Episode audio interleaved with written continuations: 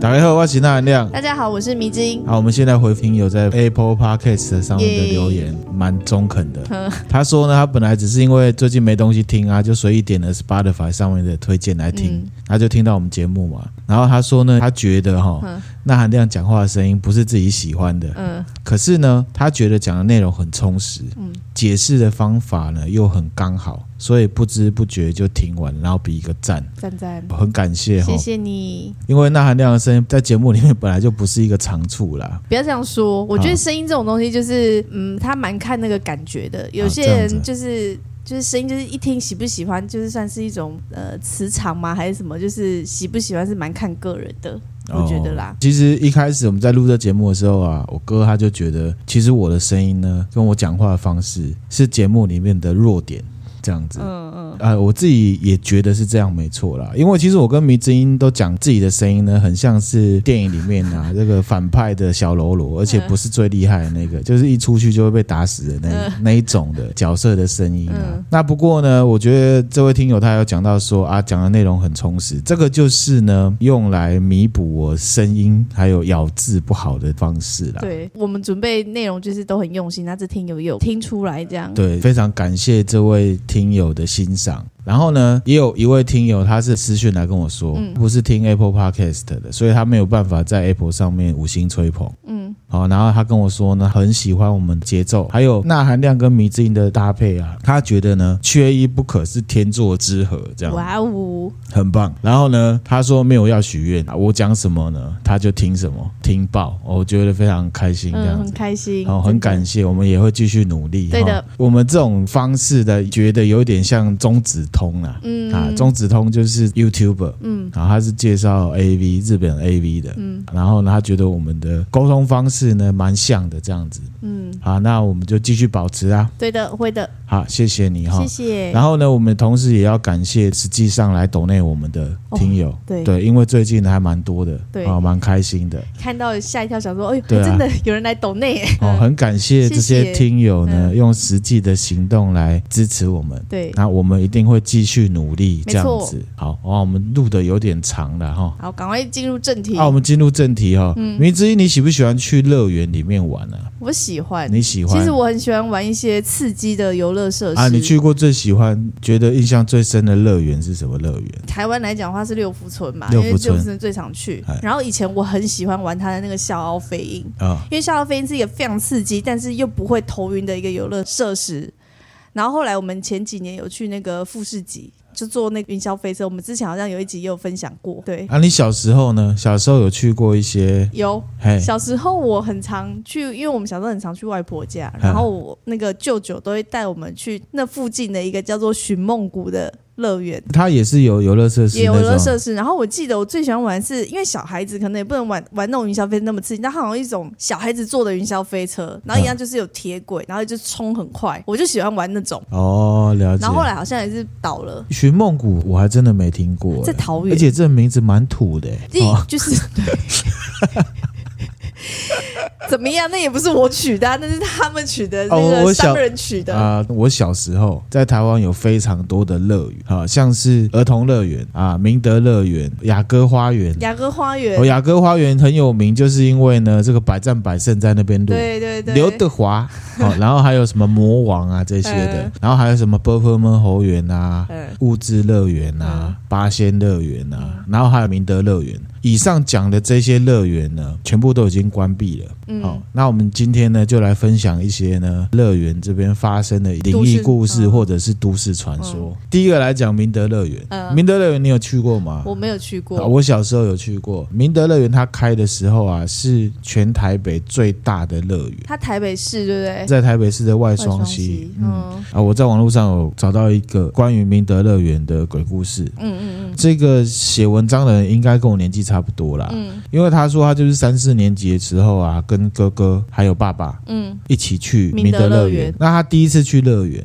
所以他很害怕，嘿，也很紧张，他就一直拉着爸爸的手。嗯他说他进去到这个入口的时候，有没有？嗯，他觉得嘖身体很不舒服，嗯可能太紧张还是怎么样的。然后呢，爸爸跟哥哥就带他去坐一种飞机啦，玩的方式就很像是辐射椅那样子，嗯高速转，高速转。嗯嗯然后他说呢，他就感觉自己好像被吸在这个位置上面，谁知道呢？一下来之后就很恶心，就吐了这样 子。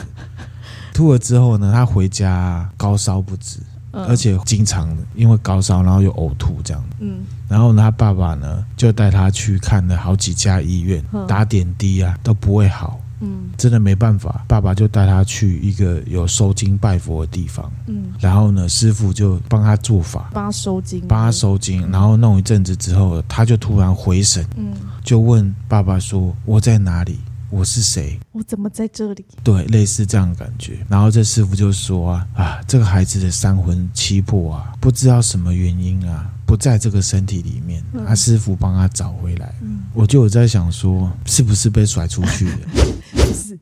我觉得这整个故事呢，听起来有点有一些很合理的方式可以解释，因为他从一进去，他就是很害怕、很紧张，对，所以他应该是心理影响生理，外加上那个旋转椅子辐射本来嗯就椅离心力呀、所以他就会觉得他被粘在位置上对了。你本来合理就想说，因为离心力你就是有一点贴背感，你就觉得被对吸住了对啊。因为对，辐射椅它是旋转的，所以下来想吐一定会想吐。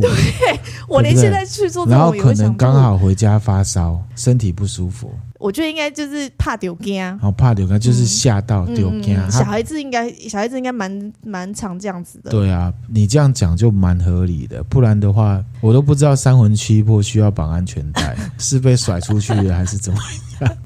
我觉得应该是有受惊啊啦，啊，对，对这这个就是呢，第一个，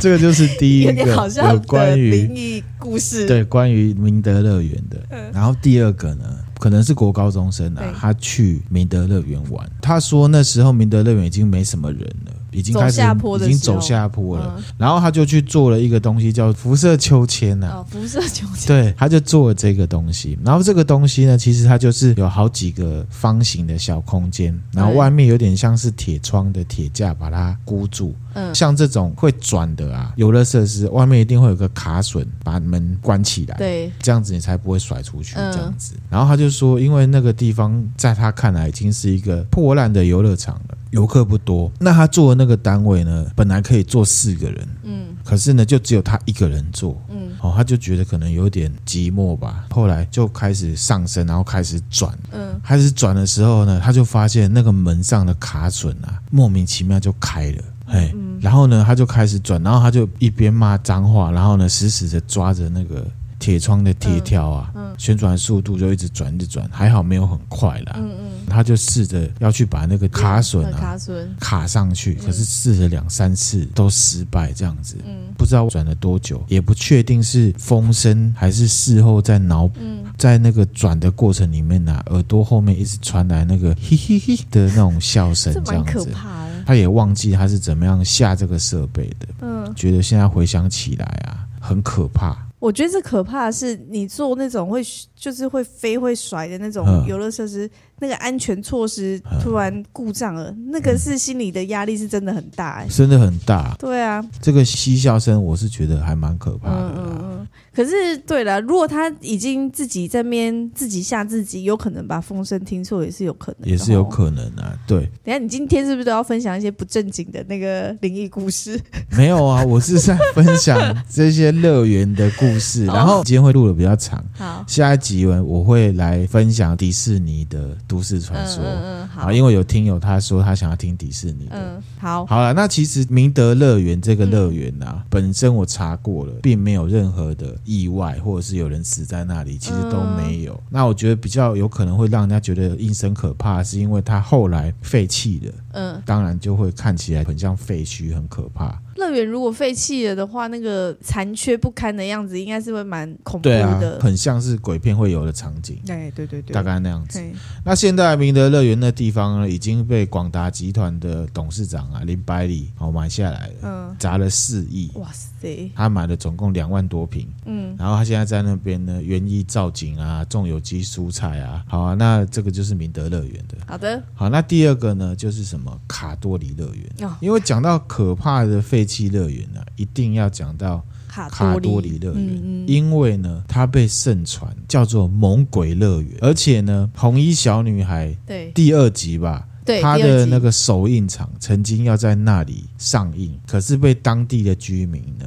严正的拒绝，哦说不要在这里、嗯哦，就是因为呢太多奇怪的传闻，然后呢把它弄得很像是一个很可怕的地方，嗯嗯，就大家都叫它猛鬼乐园嘛，多蒙龟非常的猛鬼。等一下跟你讲有多猛鬼哈。好，塔多里乐园它是一九八三年二月开幕的，嗯，九九四年停结止束营业，嗯总共有十一年的时间。嗯那这卡多里乐园就是在台中市北屯区东山路上，嗯它是当时台中的第一个大型乐园，嗯，而且里面有一个首创全台三百六十度的云霄飞车。哇，听起来很厉害耶，传闻呢，在一九九零年的时候，这个云霄飞车欠缺保养啊，哎，发生了断轨事件，坐在上面呢、啊，六十个游客意外身亡。哇，这个没有绝命终结战嘛，对啊，因此呢，这个园区就闹鬼传闻不断，游客越来越少。一九九四年呢，就宣布关闭了。嗯，好，然后呢，就被传成我刚刚讲的嘛，就是猛猛鬼鬼乐乐园，园，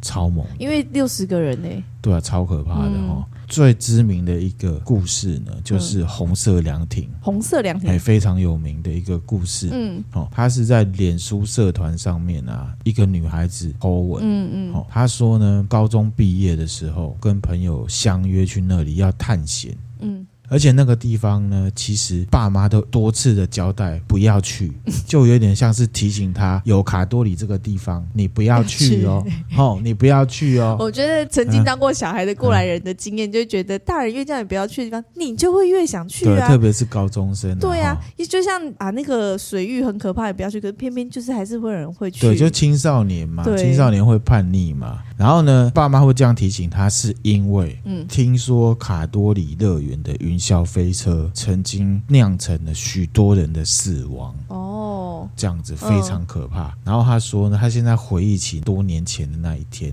嗯他还是觉得呢余悸犹存，哦非常发的生什可么怕事。哦，他说他当时啊，高中毕业的时候，跟男友还有六个朋友去那边夜游。嗯走到门口的时候，其实就有管理员啊阻止他们，叫他们不要去，嗯，就跟他爸妈一样，一直帮他加油添火，就是你不要去，你不要去。然后青少年就会啊，你叫我不要去，我就越想去，大概为这什样么不。要去？一定很可怕。，对，然后他们就偷偷的跑进去了。嗯那一进去的时候，他们就看到一个红色凉亭，嗯是没有多想什么，就是记得那边有一个红色凉亭。嗯就走走走走到一半的时候啊，因为他们有八个人嘛，嗯不会是这样子，整个像一个战队一样这样 子水平前进，他们一定三三两两。嗯，哦，两个在前前后这面，样几走个在后面，这样嗯子。他说他走一走之后，原本在后面的两个同学啊，男生就突然间从前面跑出来，两个男生也是觉得莫名其妙，怎么你们出现在我面前？哎就很像我们以前玩电玩的时候，有一种左边走进去，啊右从边出来，，对那就种跟，泡泡龙那种一样。对对对，有点像是这样。嗯然后呢，他们就吓到，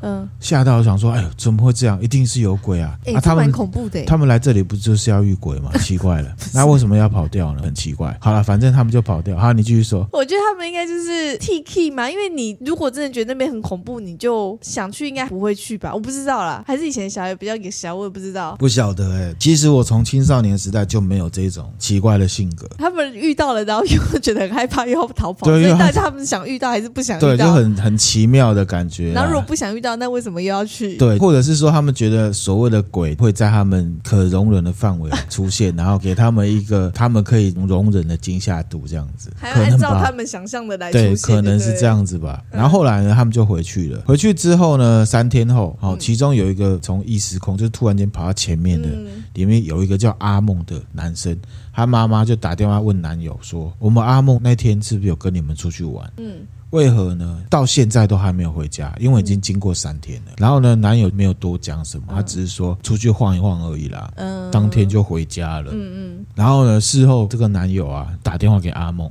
嗯可是呢，阿梦的手机一直都是关机的状态，嗯其他的朋友也都没有人知道阿梦去哪里了。嗯嗯，她后来过了几个星期，阿梦的妈妈又打电话给她男友，可以，问说你们那天到底去哪里了？因为呢，她拜拜的时候问神明，神明说你去问她男朋友这 样子，你干嘛笑？她是这样子讲的，而且神明，我如果问问得到，我还要来问你吗？我不晓得，反正他就是这样，嗯就是神明就、啊，你去问她男朋友，问阿梦的朋友这对，样。其实是蛮妙的啦，哈。对啊，她妈妈在打给她男友，对，男朋友只好承认说啊，我们那天跑去卡多里，然后妈妈就很生气。嗯，然后后来她男朋友才知道说，警察在几天后就找到阿梦，而嗯且阿梦已经死掉了，哈，死在红色的凉亭里面。嗯，袁坡说，这个已经是十几年前的事情了，现在只要讲到卡多里了，他永难忘怀这件事情。这好像有一个 bug 哦，嘿，你说，我可以抓错吗？呃，他这个很可怕，你要你要先讲他很可怕，他很可怕，嗨就是如果真的发生这种事情，是真的蛮可怕。可是他说，嘿警察其实在他那个几天之后就发现阿梦在卡多里的那个红色凉亭。对，那她妈妈为什么几星期后才打给她男友说你们到底去了哪里？她妈妈照理说应该已经知道她在卡多里啦。我觉得他可能是描述的方式没有描述好，警察到底是什么时候的几天后找到阿蒙，哦，其实是不晓没得有的讲清，楚哦，有可能是这样子，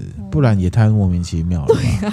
好 对就把它当成是一个故事来听就好了嘛。好的好、那讲到卡多里乐园，我觉得最可怕的就是 circus 的那个故事。哦好，对你对你对，有没有印象？有印象有印好象，比较年轻的听友们可能不知道 circus，、嗯可是一定知道 kid。嗯嗯，好，Kid 以前就是 Circus 里面的一个成员，对，然后 Circus 里面还有医生，好，现在常常上灵异节目的对，然后还有一个叫廖仁帅，好嗯之前金曲奖有入围，对，前一阵子有拍那个蔡依林的一个新的 MV《对，然后呢还有呃小马》，小马，好，现在人在瑞士吧，还是瑞典嗯，？反正就在国外。那他们以前有一个团体很屌，我觉得他们真的很冲，嗯很杀年轻人的身份，然后做一些很酷的事很情，疯狂，很疯狂的事情。然后他们这个节目我第一次看到是在 Channel V，对，然后呢，他们在二零零三年的时候啊，一行人在农历七月的时候跑去卡多里乐园去探险。嗯哦，因为他们也听说呢，那里曾经发生断轨事件，嗯然后呢死了很多人，嗯然后废弃之后很可怕。嗯，那我讲一下它这个过程哈、哦。好，进去之后，他们其实一开始就看到那个旋转木马上面有大象。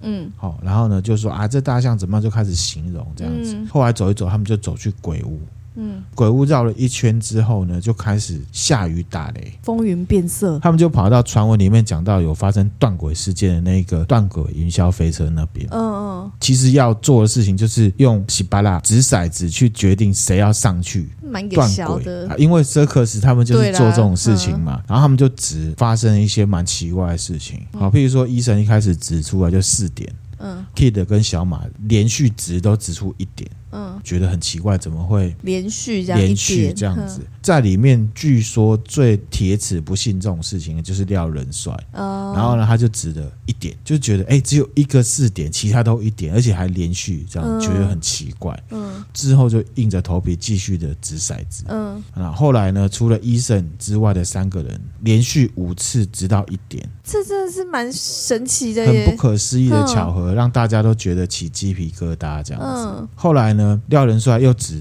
就值了五点。嗯那后来反正就是 Kid 跟小马继续值就对了、Kid 值六点，嗯小马值四点。所以呢，就等于是小马他要上那个断轨，嗯嗯，那可是他还在上断轨之前呢，这个廖仁帅就很铁齿嘛，边拍他就拿骰子有没有？嗯，镜头前面拍说，哎、这个其实是正常一般的骰子、哦，哎，然后拿完之后他就丢回去，哼又直到四点，哼然后呢他又再试一次，结果那个骰子掉到碗外面，嗯，又是四点，啊，所以大家就觉得哇靠，好可怕啊！怎么连续都是四这样，就觉得哎，好不吉利哎很哦，不吉利这样子。而且他们有发现断轨的那个设施啊，嗯闸门都是关起来，就刚好只有一个位置是嗯，开的。然后廖伦帅就说：“哎呦，这个看起来有点像是这个就等着他等们一个人再一个人嗯就要上路的感觉这样子。”呃啊，而且啊，你要想这个是有反差的哦。这迷之音之前有我讲知过，道，嗯，其实他们是真的很疯、很哦，疯，他们真的什么都不都不怕，怕而且他们还对吃大便。嗯，做一些很奇怪的很事疯情。狂的事情，所以其实整个这样下来，他们其实是觉得有点害怕，嗯又因为廖仁帅讲了这个，小马就觉得很害怕，所以他们就取消了这个挑战的念头，就赶快离开了。嗯，那离开了之后呢，廖伦帅就发现小马身上穿的是骷髅头的衣服，Key 的身上穿的是大象的衣服，Eason 身上穿的是闪电的衣服，哇，那个图案就很像是他们从进来嗯嗯遇到的事情都是不谋而合的感觉，好像是冥冥之中有注定好这样有子暗。示哦些什么？对，所以，呢，让每个人都毛骨悚然。嗯哦，其实很可怕。很可怕这个影片我会分享给大家，如果大家没有看过的话，嗯，看起来真的会很恐怖，而且嘖有点像是《绝命终结战》的感觉嘿。对好、就是有一些象征符号，然后那种感觉。嗯那卡多里乐园，你有没有觉得这样子其实是很猛的猛鬼乐园？嗯，有啊，对啊，而且他们要去那边做首映啊，民众还说：“哎呦，不要不要不要！”嗯对是不是很猛很可怕对？那其实卡多里乐园会被人家传成这样子，嗯就是因为它有传闻呢断轨事件。嗯，对，那到底有没有？哎，其实没有，哈， 搞了半天没有，对，其实我查了，没有断轨事件哦真的，哦，对，没有断轨事那件。怎么会传成它那样个断轨事件是因为呢，云霄飞车嗯有一种是它会冲到极左边，冲下来之后就往前什么开始转啊，各种的。嗯左边那个上来的这个地方，它就设计成断掉的这就像那个六福村的夏奥飞。哦，有点像是对对，夏哈奥飞也是，它也是一个类似 U 字形嘛，然后有一面就直直的冲上去，然后就是到一半嘛，然后它就然会后才会跑往下来。冲，然后开始转。对，那后面这一段就很像断轨，对，因为它就只是要冲到那边就要下来了，没有整个接起来。哦所以那猜测就是因为它那个造型，然后然后就让人家讲说有这么一件事情，可是其实完全没有这件事情，所以真的是以讹传讹欸、所以是以讹传讹出来的嗯。那可是我要讲的是说，像 Circus 他们在这个乐园遇到的东西，嗯啊，我认为呢，虽然跟断轨没有关系，因为没有断轨这件事情嗯嘛，可是我觉得废弃的乐园啊，没有什么人气，然后呢又没有人整理，比较阴森是有可能的，嗯或者确实是的啊引来说有些人要跟你一起玩，这也是不无可能啊。嗯，所以你说恐怖，它的恐怖是他们当下以为有断轨，但其实没有。其实没有，可是有可能旁边有一些我们不知道的，嗯嗯，他嗯参与的想要玩也不一定。嗯废弃很久的地方，本来就好像蛮容易聚集一些灵体或什么的。对啊，嗯所以呢，卡多里乐园是一个猛鬼乐园这样子的都市传说，就很像是角岛事件一样，哦，大家都说这里很很猛恐，怖。一开始是假的。嗯嗯，开始在说哦，有够猛的！我跟你讲，那个超可怕的。到最后一讲到那个卡多里乐园，我跟你讲，那里真的超可怕的。我看 PTT 也 是，有人在讲 circus 的事情，嗯嗯嗯然后下面就有那个乡民说：“哦，别讲了，卡多里真的超猛的。”嗯可是他没有讲为什么猛，嗯，他就觉得很猛。没有具体讲出发生过什么事对情，这样。啊，它就是议题设定。以上面的例子，刚刚讲的卡多里乐园的例子来看，你要制造谣言的话，要怎么弄？嗯，如果你直接讲说，一九九零年因为云霄飞车断轨，造成六十个游客意外身亡，嗯就会有人去查。嗯，那这种造谣方式太老实了，人家而且容易一就被查人家一去查，马上就会被突破，嗯而且没有办法让人家第一时间就相信。嗯，现在的谣言制造者都很聪明，他会怎么下？怎么弄？为什么卡多里乐园云霄飞车会断轨？哦，当年卡多里乐园为什么会断 轨？它的下标方式已经直接让你以为这是一个公认的事实。哦，对耶，逻辑上面来看的话，这就是一种谬误、偷换概念。嗯，好、现在的政治人物也很会用这个。哦，你网络拍卖有很多人也会用这个，嗯，网络上很多假消息也会用这个。真的耶，你这样讲，其实这两是个啊，是有差的耶，有差，这个是议题设定。譬如说，PTT 上面写为什么钠含量会是武功高手？嗯其实诶虽然后面是一个问号，看了这个标题之后，你会产生一个好奇心。这个好奇心的前面，你已经肯定他是武武功功高高手，手而且你会以为这是一个公认的事情。哦，其实我不是， 你不是，我不是武功高 手，就大概是这样子。嗯然后都市传说就是这样传起来，有意的话就是这样子被传起来。嗯嗯然后呢，讲到这个很猛的事情嘛，嗯卡多里乐园很可怕，闹鬼什么的。嗯其实记者有去访问过住在当地的一个阿公啦、嗯啊，他说呢，有的会说这里有怪事啊，嗯，我住在这里四十年啊，从来没有看过。嗯十几年来最可怕的是什么？是什么三 更半夜啊，一大堆探险的年轻人，好吵啊！这些小鬼比真鬼还要讨厌啊哇！塞，他真的这样讲、他哦，这样子这样讲啊，然后他说好好，笑哦如果曾经有命案，他们不可能不晓得，嗯他们就住在旁边。嗯，所以连红色凉亭那个也都是假的，卡多里乐园没有发生过命案，没有任何的命案。可是你可以联想，为什么那里会很阴森？因为它废弃了，所以可能有游民在那里，嗯，然后可能有吸毒的人会躲在那里，嗯嗯，有没有人在那边做一些什么伤害自己生命的事情？这个很难说。很难说。可是就没有大家讲的这样子，嗯没有那么可怕。嗯，起码就连至少连哎，断轨都没有这样。对。然后呢，红衣小女孩要在这里首映的事情嗯也是一样，他们就觉得你们不要再闹了，我们已经被打扰了。，对这里没有 鬼，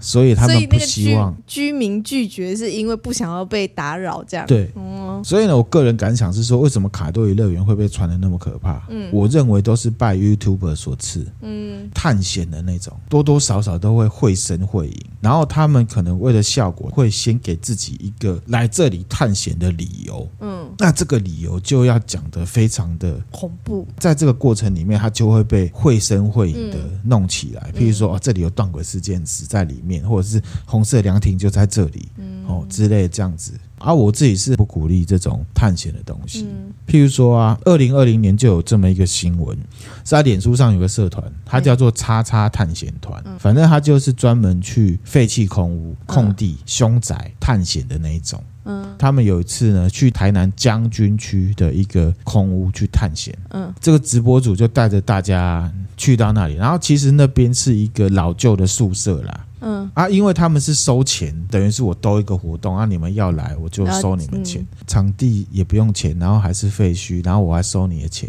竟然还有人要缴这个钱，我真的也不懂是为什 么。好，然后他们就去了，嗯去了之后呢，悠悠晃晃半个小时，反正就是暗暗的嘛，嗯然后环境很脏这样子，嗯然后也没什么事情。那半个小时之后呢，这直播组就带大家到那个二楼，嗯，哎，发现有一个房间反锁，嗯然后呢，他们就把门踹开，结果在里面真的看到了一具自杀之后的无名尸在那里。哇塞，好，那你猜他们第一个反应是什么？不是报警吗？他们一开始就关直播，马上关直播。然后呢，事后有人说呢吓歪了，嗯还把晚餐都吐出来了，嗯觉得很奇怪。怎样？你不就是要直播吗？你不就是要带这些人来体验一些特殊的体验吗？如你所愿呢，你为什么要关直播？然后你们为什么要吐出来？就是刚跟你讲的一样，他他们期望的是可以在他们可接受的范围内的一些体验，嗯，但这出乎他们想象意料之外，啊好好好，是不是？那是不是就是我现在呢，一直想着要中乐透，然后我去签了乐透，中了之后发现我中太多钱，我受不了，是大概这种感觉吗？我不知道，我不懂，我不晓得，我只是推测。所以我真的很不鼓励这种事情，对啊就是你们在做一些你自己都不知道自己在干嘛的事情。嗯好，那大概就是这样子啊。所以我要讲的是说，好奇心真的不是这样去去用。嗯，好奇心可以用在知识上面啊、对，我们常讲很多实验嘛。对，？啊，你有看过哪一个研究者、哪一个博士傻到拿自己去做实验吗 没其有实都是教并没别有。人，嗯对，所以不要做傻事。探险不就是想要经历一些很风惊险险的事情吗？啊，今天让你遇到了，你又受不了，嗯，啊，那是何怎么回苦？那嘞何苦？嗯然后呢，如果没有遇到什么，你回来人家问你，你又说蛮无聊的，没什么。可是不论如何，你都缴钱了，好的结果你也不要，坏的结果你也不要，你只负责缴钱嘛，那是不很你只是奇想花怪钱？好，然后呢，我们现在要来讲呢日本的，哦，日本其实也有一个电影。叫做《猛鬼乐园》，你会觉得很烦，一直听到《猛鬼乐园》，你知道以前港片有一一部片叫《猛鬼巴士》吗？我不知道哎、好，嘿，它也是很猛吗？它也是很猛哦。是哦，那一部很猛，谁很演的可怕。我记得好像有吴君如是不是？我觉得还是谁啊？反正也是，你知道以前香港片、嗯鬼片也是曾很经。厉害，很很厉厉害害过，对，很厉害。那我我岔开话题讲好一下你这个讲《猛鬼巴士》，我印象很深哦。嗯他就是反正就一台巴士嗯出了车祸，车上人全部死掉，嗯可是他们都不知道是是，他们都不知道自己死掉。 OK，然后呢，我最记得一个画面就是，好像有一个女的，应该是反正有一个女演员演的那个角色，她的头被插了一根牙刷。嗯哼哼，但他自己不知道，呵呵然后旁边人看到就吓一跳，想说为什么你头上有一只牙对刷？，可是他们其实就是他就被牙牙刷插死。是啊、哦，对，记得小时候很，看也是觉得很阴恐森，很怖，可怕。嗯，好，早期香港的恐怖片是很厉害，很厉。害啦！我觉得，然后可能就是也是有带一点点好笑幽默感觉，跟我们今天的都市传说差不多的感觉，是不是？ 刚刚第一个那个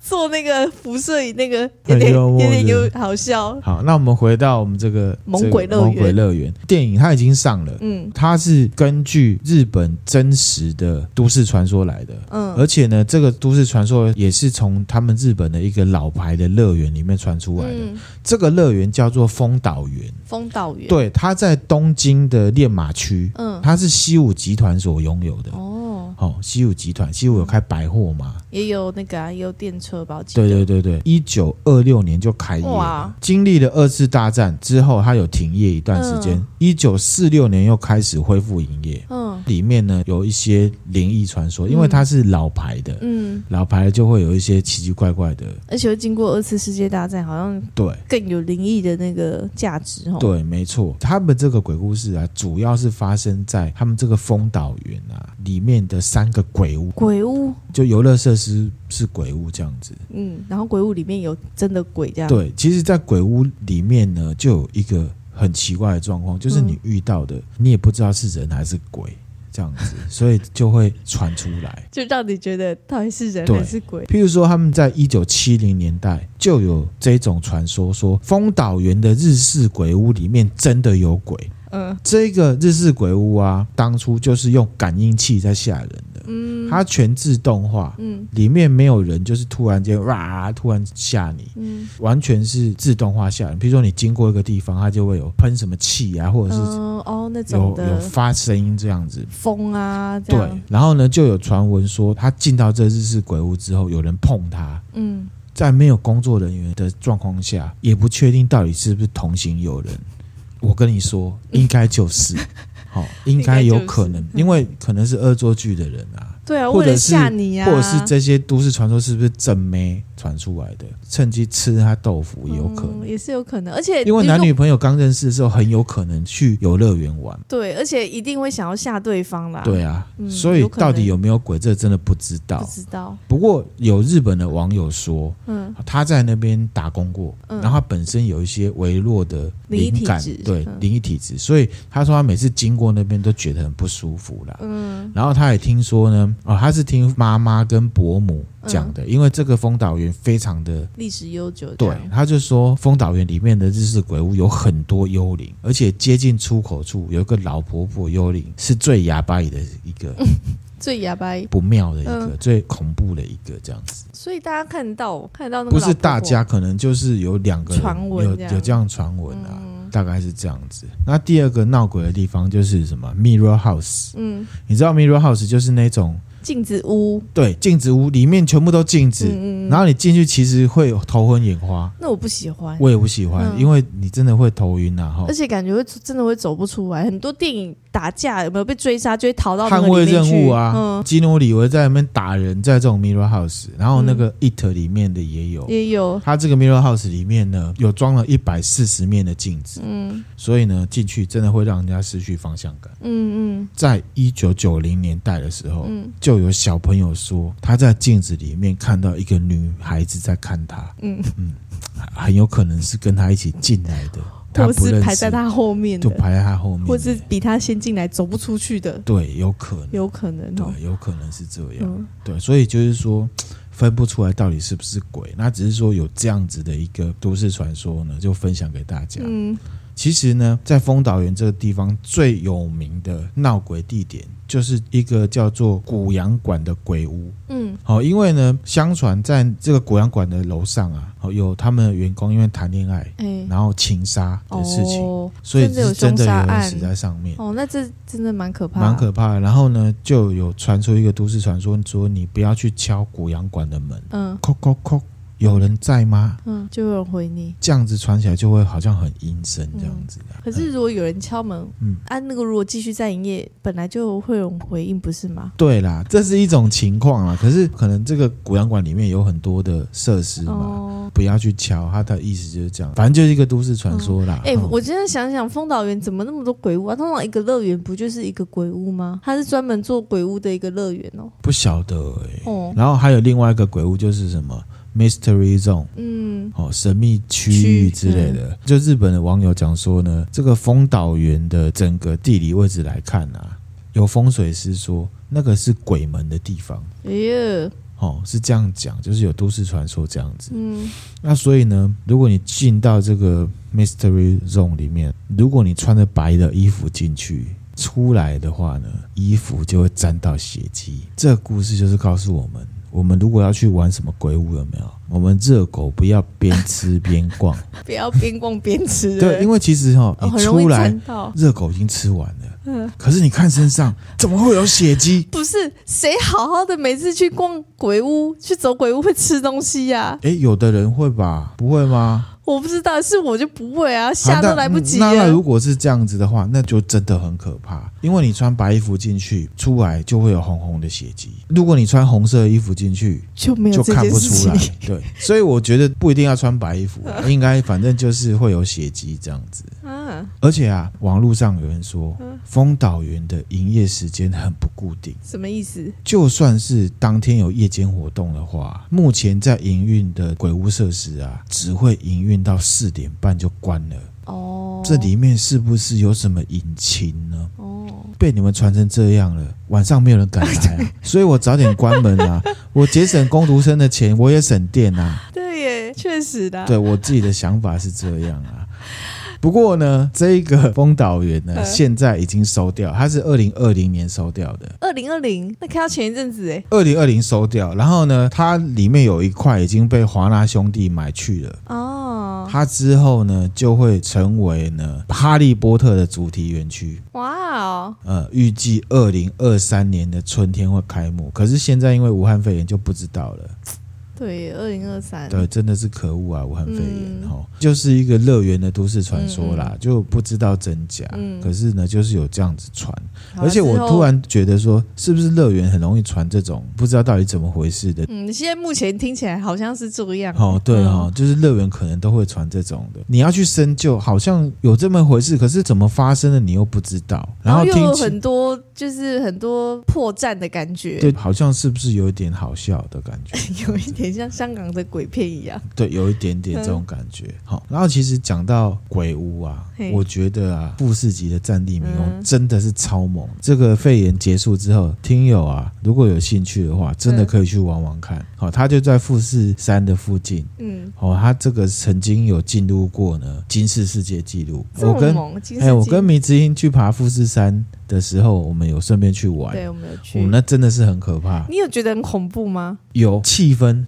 气氛可是哦，因为你弟也在，对，如果少一个人是两个人的话，就很可怕。三个人胆子就是比较大，对，而且我那时候有不爽，为什么？因为我要拿那个 GoPro 哦被人家制止了哦，对对对，然后我就人觉家得就说不能偷拍啊，对啦，反正就是这你这个样，带着怒气进去就觉得没有很怕。 可是实际上，它的恐怖程度真的是超越我想象吗？超越我想象，而且它连这个体感温度都会做到。它有一区呢是太平间，然后太平间都哦特别冷。对对对，然后你离开太平间之后，你去到下一个地方是什么？焚化炉嗯，就很热。热好，迷之音都不记得了，没有关 系。可是真的是这样子，我他记得连很大啦，它连体感还有啊对连嗅觉都帮你顾到。嗯然后有一个地方是停尸间，嗯，它里面很多药水味，哦，有啦有啦，恐怖的程度真的是很逼真，很厉害。嗯因为我们是二零一八年去的对，听说二零一八年有改版，嗯，改版之后就不是那么可怕了。啊是哦，，对，那以我们二零一八年去的感受，我就会觉得哇，那原版到底是有多吓人？真的耶。也有都市传说真的有吓死过人，可是这不知道真的假的。我觉得就是大家还是要考虑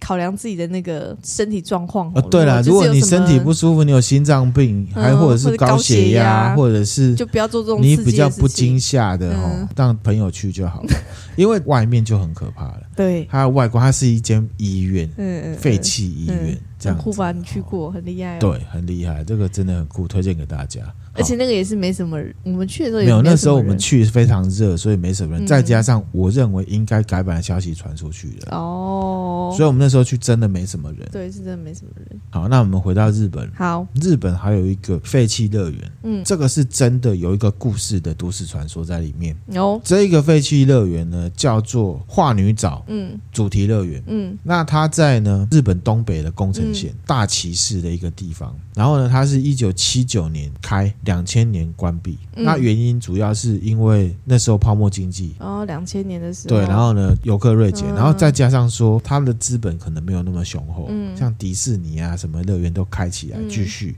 嗯，然后他们就没有办法。撑不下去了，对，然后也有人说是因为一个恐怖的都市传说啦嗯。好、啊，我有上网去查，嗯台湾都没有在讲这都市传说，我是上网去查，这日本人在讲说，哦，因为那个地方后来废弃之后，变成日本探险的 YouTuber 很喜欢去的地方。然后当地的那个，对，，就是说化女沼，嗯化女沼它是一个湖啦，嗯，那这个化女沼游乐园它就在这个湖的旁边，嗯，这个都市传说就是发生在化女沼的这个地方。这个湖这样，这个湖刚刚有讲，我对上去找，他就讲说呢，当初有一个女孩子，是一个很漂亮的女孩子，嗯她就住在这个湖边。嗯有一天，有一个年轻的帅哥，他是旅人，嗯，因为他是借旅人。助，嗯借住，然后就跟帅哥发生关系，然后隔天呢，帅哥就离开了，嗯，然后后来他就生了小孩子，不意外的怀孕生小孩，怀，孕了，嗯然后呢，生出来的小孩是一个妖怪，嗯，他就把这个妖怪呢丢到这个湖里，湖里面，嗯丢进去之后啊，这个湖啊晚上都会传来哭声，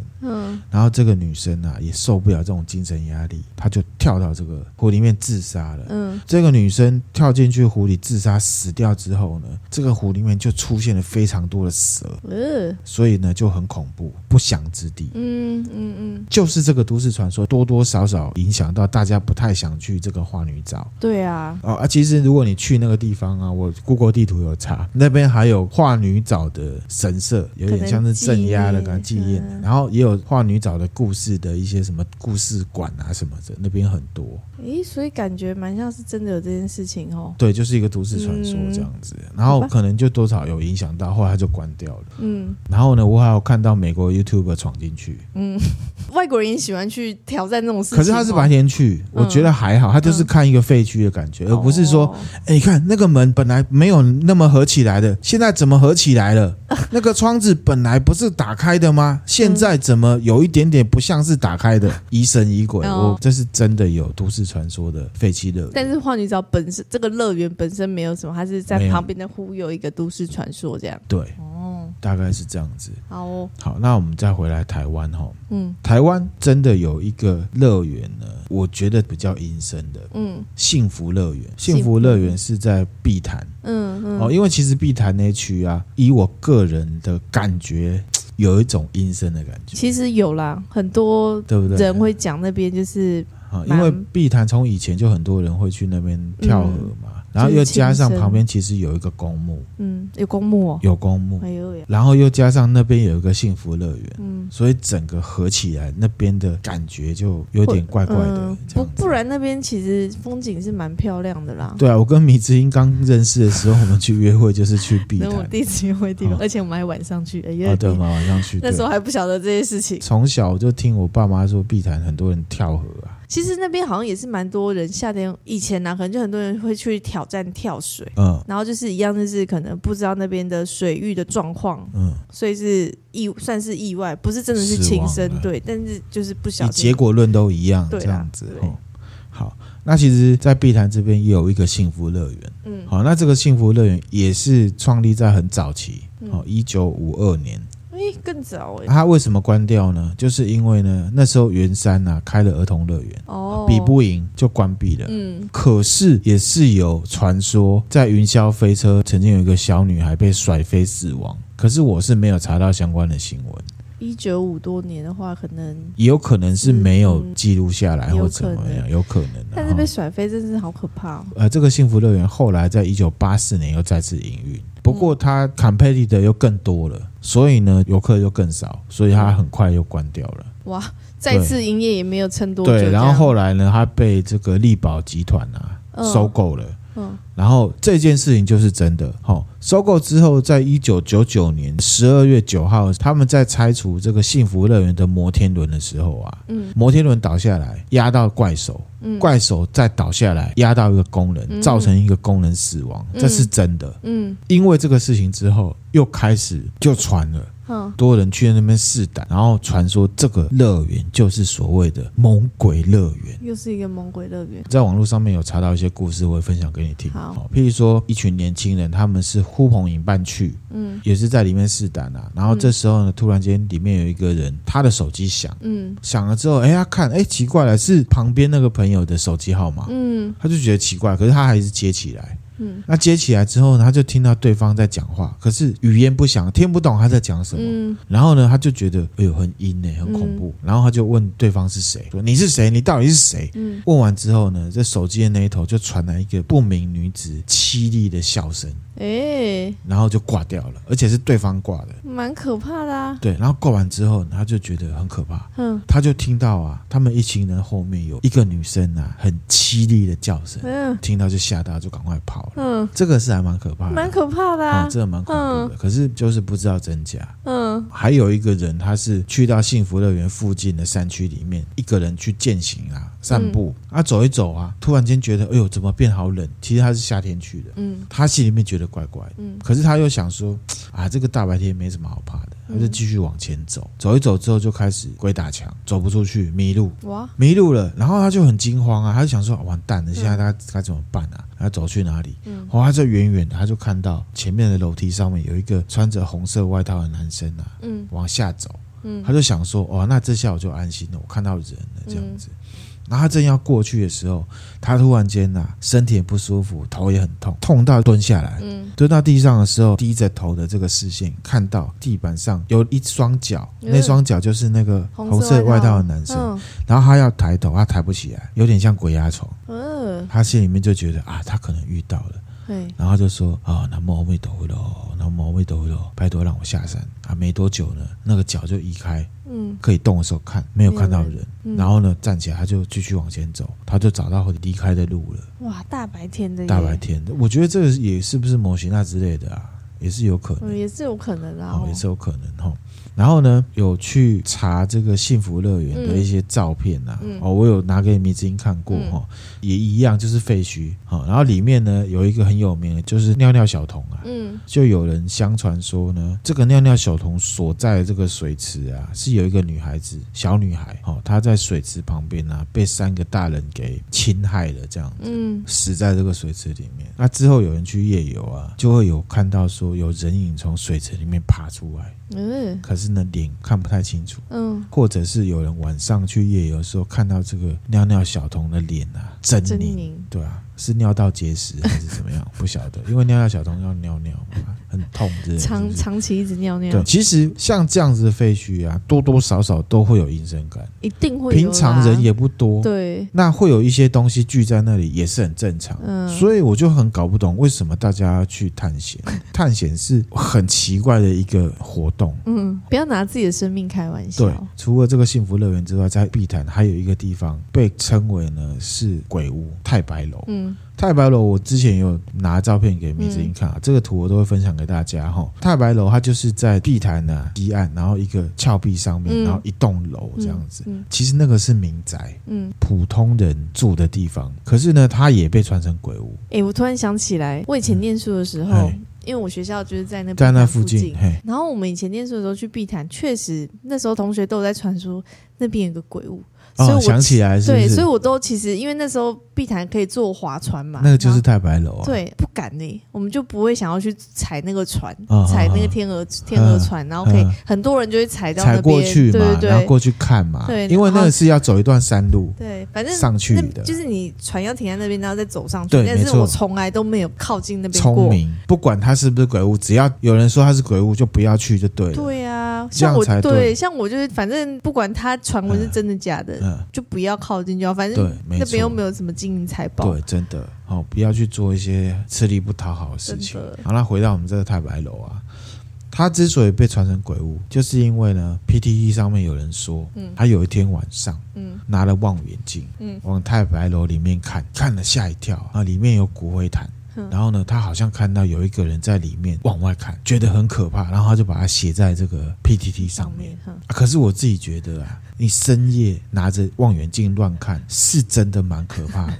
米子，你现在去阳台看，如果有一个人在楼下拿着望远镜对着我们家看，你会不会觉得很可怕我？会觉得很可怕。就算里面有鬼，出来吓吓你也是很正常的事情啊、然后呢，是真的有骨灰坛。哦，真的有是不对是，因为呢，这个屋主讲说啊，屋子是他爸爸买的，嗯，当初买就是因为这里呢风景很好，嗯，后来他爸爸过世了，嗯，然后加上乐园关闭，嗯，断水断电啊，所以他们只好搬到别的地方去，因为他爸爸过世了，然后他就把骨灰坛啊摆太白楼里面。哦，讲实在话，把自己的亲人骨灰坛放在我自己家里，是能有多恐怖？你自己要拿望远镜来看，然后说这里很恐怖，很冤枉啊，大人。我觉得呢，你拿望远镜看人家家里的这件事情比较恐怖吧？好像是哎，哦，是吗？哈。然后呢，这个屋主就说，即便他们不住这了，还是偶尔会回来打扫一下。嗯，他也讲说，为什么这里会被传成鬼屋？除了 PTT 这文章之外，嗯最主要是因为他的国中同学，嗯有一位呢蛮知名的，叫做何笃林。哇塞，好、这个何笃林呢，曾经在灵异节目里面呢，嗯把太白楼说成是鬼屋，然后呢，后来灵异节目就有找老师来这里说啊，这里真的有灵哦，这里我、哦、觉得哇，有没有有点压迫什么什么的，啊嗯然后绘声绘影，被然后自己国中同学冲康，然后加上碧潭本来就很多自杀事件，对，又加上幸福乐园的渲染，嗯，他家 就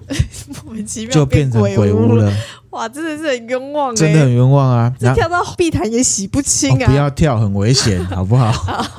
然后，然后第一代的屋主啊，这个妈妈她说，她在这里住了大半辈子，没有遇过任何灵异事件。好、请大家可以不用再传了。嗯然后这个屋子本来是要拆掉了。嗯，然后呢，可是屋主有向政府申请说，可不可以判定成历史建筑来保留？嗯，好、目前呢还在过程当中啦。那关于碧潭呢，其实我觉得有一个事情是真的比较玄妙，跟乐园没有关系，可是跟乐园没有关系，哦不正经的乐园要告要一结段束落了了，。对对 对，好来一个正，来一点正经来的点吧。正经的哈嗯。明志，你应该知道杨日松吧？我知道杨日松、哦有名的法医，有名的法医，嗯然后呢，他是台大医学系毕业，日本东京帝国大学的医学博士。嗯，可是呢，自己选择去当法医，不是当医生。医生，他经手了很多重要的一些案子，而且也经手一些有灵异气息的案子。嗯，然后他本身也很传奇，譬如说他有中过尸毒，哦，而且据说他是少数法医哦，不戴口罩，然后也不戴手套去验尸体，哇塞，好猛嗯哦，很猛。然后呢，他有一些灵异体验，嗯有任何人来问关于案件的事情啊，嗯他有一个规则，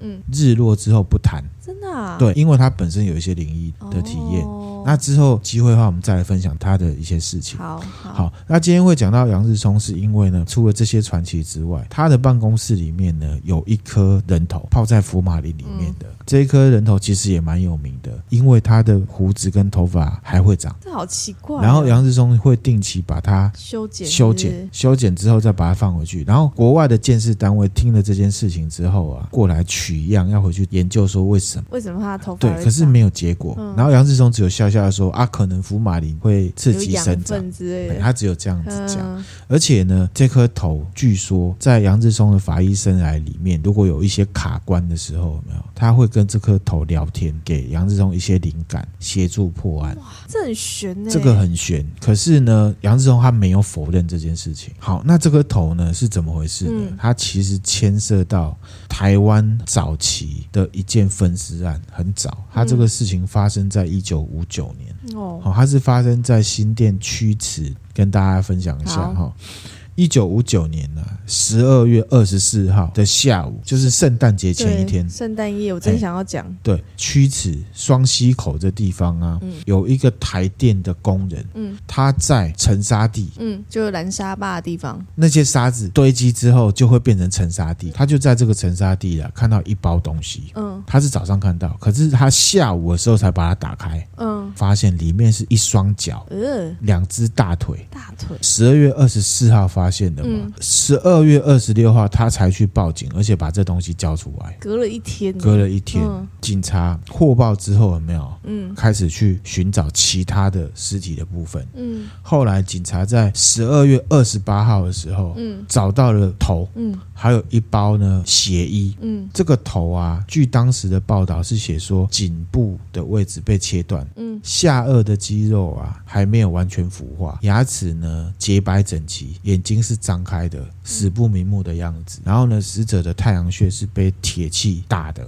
嗯研判应该是死后遭到分尸。嗯他们还找到一件呢夹克，嗯这件夹克呢是舶来品，嗯进口货。嗯民国四十八年那时候，嗯其实可以有进口货的人呢很少，都是有钱人、达官显贵。嗯或者是很有钱的生意人，嗯，不然一般其实进口货是很少见的。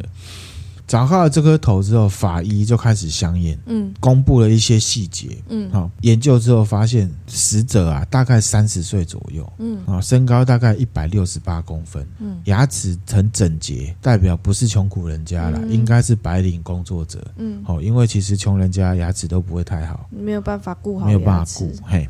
十二月十八号前后被杀的，他们就把这个头颅经过了防腐处理之后，有没有登上了当时报纸的广告版面，这行为， 征求说是不是有人认识他，他是谁这样？所以那天的报纸打开是一个，广告版面啊，不是头版，是广告但是。也是蛮可怕啊，对啊，因为大家习惯在广告版面看到广告，结果看到的是这，种事情发生在现在，一定会被告的。嗯，一定会哦被一定会被嗯告的检举到不哦，行可是当初的政府是万能的，哦，威权政府哦，哦那时候还没有解严。哦哦，对，但出去之后呢，有收到几个回复，嗯譬如说有两个人，嗯嗯，觉得啊、这个是他们失踪的家人。嗯有一个台北的居民，嗯他觉得这个是他的朋友，嗯，哦，后来都不是，就哦离都开不了。是，比较特别是有一个美国的宪兵，嗯他认为呢，这个死者是他们的工作单位里面一个失踪的华裔吗？华裔的职员，这样嗯嗯他觉得相貌很相近。嗯排除之后，其实比较有可能的是美国宪兵，嗯这比较相近。好，那事情到这边之后，有没有就很突然了。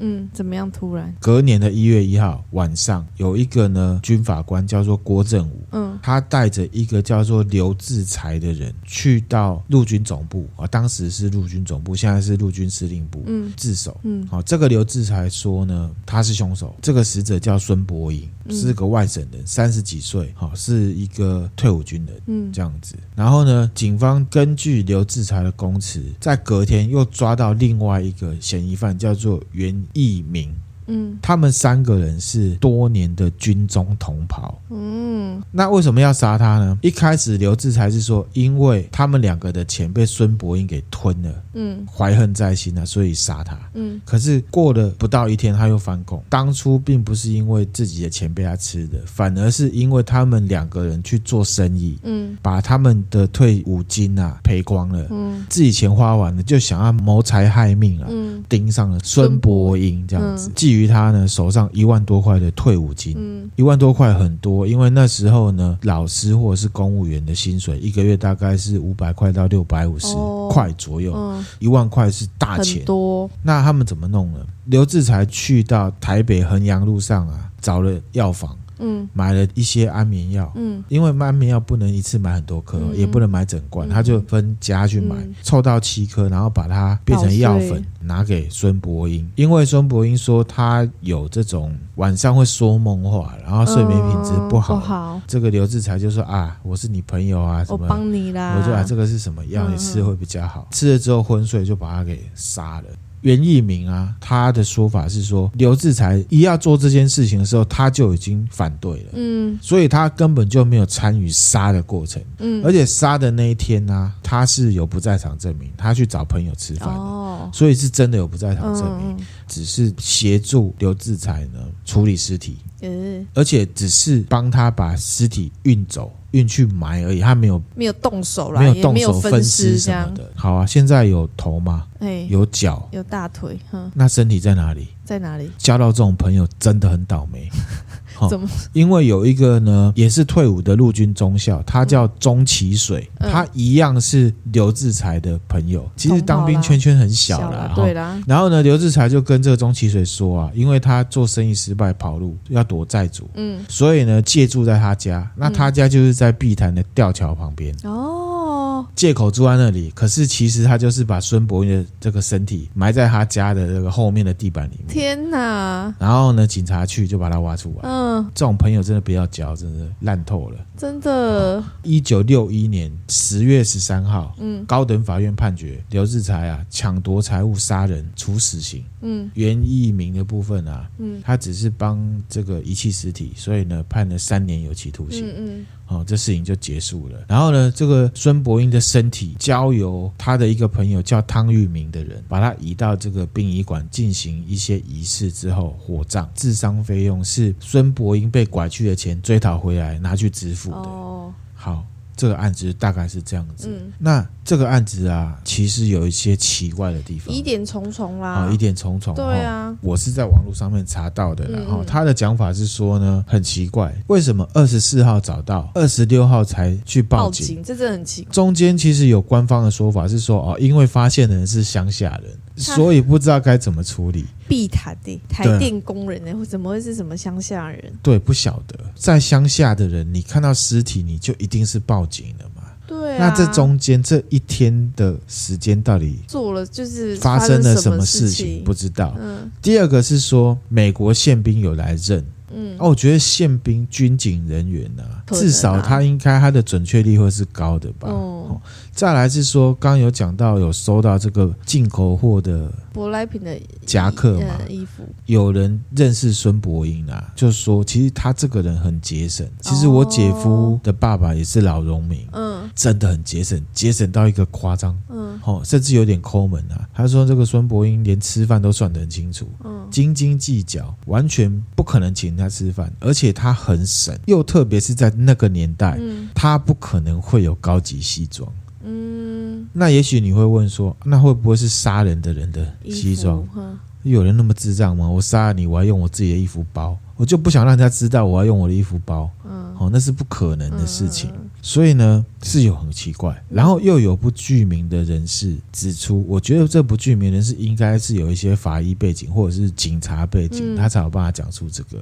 他说呢，其实头跟身体的切口是不吻合的，换言之，切割的时候所使用的工具是不同的。嗯好，那还有一个点就是奇怪的是说，我们知道后来有朋友把孙伯英的躯体拿去火化，火化了，那为什么会留一颗头在杨志松的办公室里面？嗯，这是很奇结合怪刚刚讲的那一点，头跟身体切口不吻合，哦会不会有可能我们看到的是一个案件，可是其实是两个案件，两个尸体？两具尸体，蛮有可能的耶，因为切口不一样，我切口觉得这不一是样很明确的一个证据啊。我觉得很不可能，就是说你来帮朋友把尸体嗯处理处理掉，后而且事连钱都不是你出的，嗯，却没有处理那颗连头一头起，比较有可能的状况是什么？那个头不是你要去办后事的那个对象啊，嗯，比较有可能是这样。他没有没有任何门槛去卡住他说，哦，那反正我都做完，那头就送你好了，这不可能，因为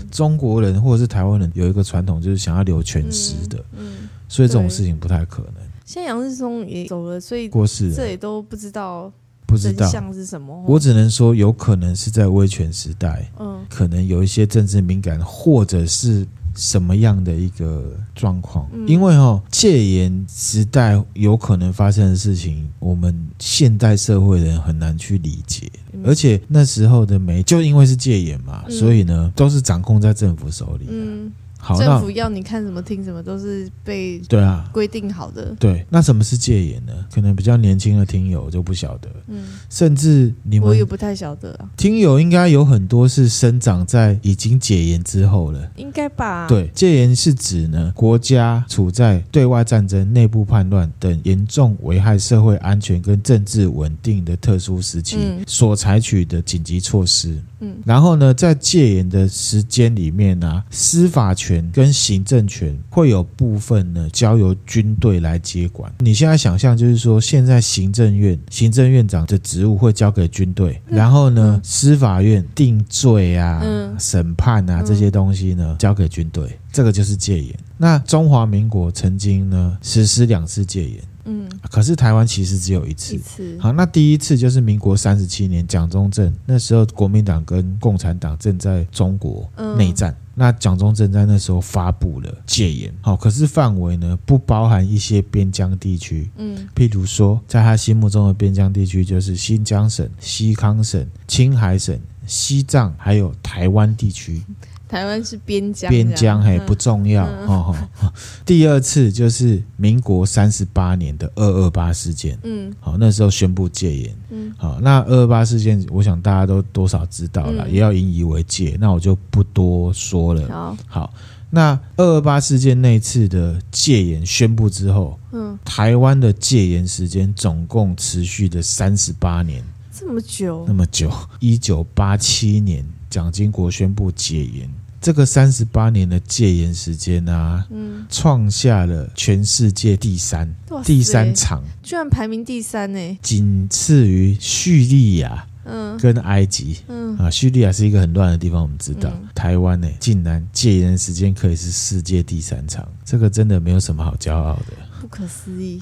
那戒严呢，对人民的影响是什么？就不啊，自由，不，自由哈、嗯对，人民自由跟基本人权都会被限缩，嗯包含了什么集会啊？譬如说我们今天要抗议什么啊，不能集会不能了去；结社，嗯，我们今天呢要来开读书会不行，还是吗要来什么社团都要被审核，不嗯能乱办。嗯言论，你现在在网络上要骂执政党疫苗乞丐就不行，你会被杀。嗯 哦，好可怕 哦，吓死人了，那你或者是突然间就消失了，找不到你、哦啊！你要出版，你要出版什么东西也不行，嗯会被限制。嗯然后呢，你也不能旅游。所以换言之呢，就是党禁、报禁、海禁、出国旅游都禁。嗯哦，党禁以前民进党是党外的哦，报纸也不会有现在这么多家啊。我们现在你看，我们也看到《苹果日报对，好前被这两天》对被收了哦，被迫收起来，被迫收起来了哈、这跟报禁有什么不一样？可怜啊呐、可怜呐、哈、反正呢，就是言论自由还有各种自由都会被限制。政府用相关的法令对中国共产党人士，还有在政治上持有不同意见的人进行逮捕、军法审判、关押、处决，然后负责执行的叫什么？台湾警备总司令部，嗯就是警备总部。嗯好、他是呢直接受当时总统蒋中正直接命令，嗯意思就是说我叫你去处理谁，你就去处理谁。嗯那时候台湾呢，经常有人突然间失踪，而且会传出冤狱，哦，就被称为呢台湾的白色恐怖时期。嗯那白色恐怖是什么？根据维基，由中国国民党主政的中华民国政府借由公权力迫害持有不同政见的人，嗯塑造对自己有利的恐怖政治氛围嗯的时期，就叫白色恐怖时期。那细部我们就不用太讲了哈。嗯经过中华民国法务部向立法院所提出的报告显示，戒严时期啊，这个军事法庭政治案件总共有两千九呃，对不起，两万九千四百零七件。嗯嗯，官方保守估计，无辜的受害者大概有十四万人。多然后，如果你把范围再拉大一点的话，政治案件大概会有七万件，嗯受害人推估可能总共有二十万以上。二十万，二十万以上。这个我们也可以分享给听友，刚好结合《苹果日报》最近嗯被抄，嗯，被抄其实跟戒严报禁是一样的，一样的、啊而且他们，的国安法是溯及既往，嗯，就是国安法还没颁布之前的事情，他也可以用国安法来处理。这这个跟戒严，然后白色恐怖时期其实没有什么两样了。嗯香港就是我们的前车之鉴，嗯台湾人真的要放眼未来，不要再走回头路了。嗯你看像他们香港人现在多可怜，只能大声的喊，没有任何办法可以反动，没有，没有，只能向国外说，你看我们的政府是这样，然后就是一个赤裸裸的受害者，嗯真的不要再走回头路了。那怎么样会是走回头路？大家可以自己想什么是走回头路。好，那回到案件本身啊，我自己觉得啦，这可能是两件案子，两个尸体。嗯，可是呢，就是因为那是戒严时期，哦，新闻他们想要怎么讲就怎么讲。那现在回头来看的话，是明显是有破绽的。对，尸体都处理掉，为什么头你不处理？这个很奇这怪，很奇怪这个非常不合理。哈、然后还有那个舶来品的夹克啊，嗯那个时代可以有舶来品的，就是什么美军嘛。嗯，现在不是有人说我们是疫苗疫乞苗丐吗？乞丐那个时代的台湾接受美元最多的就是当时的政府。嗯，所以你现在要说我们是什么乞丐，其实是还蛮好笑的。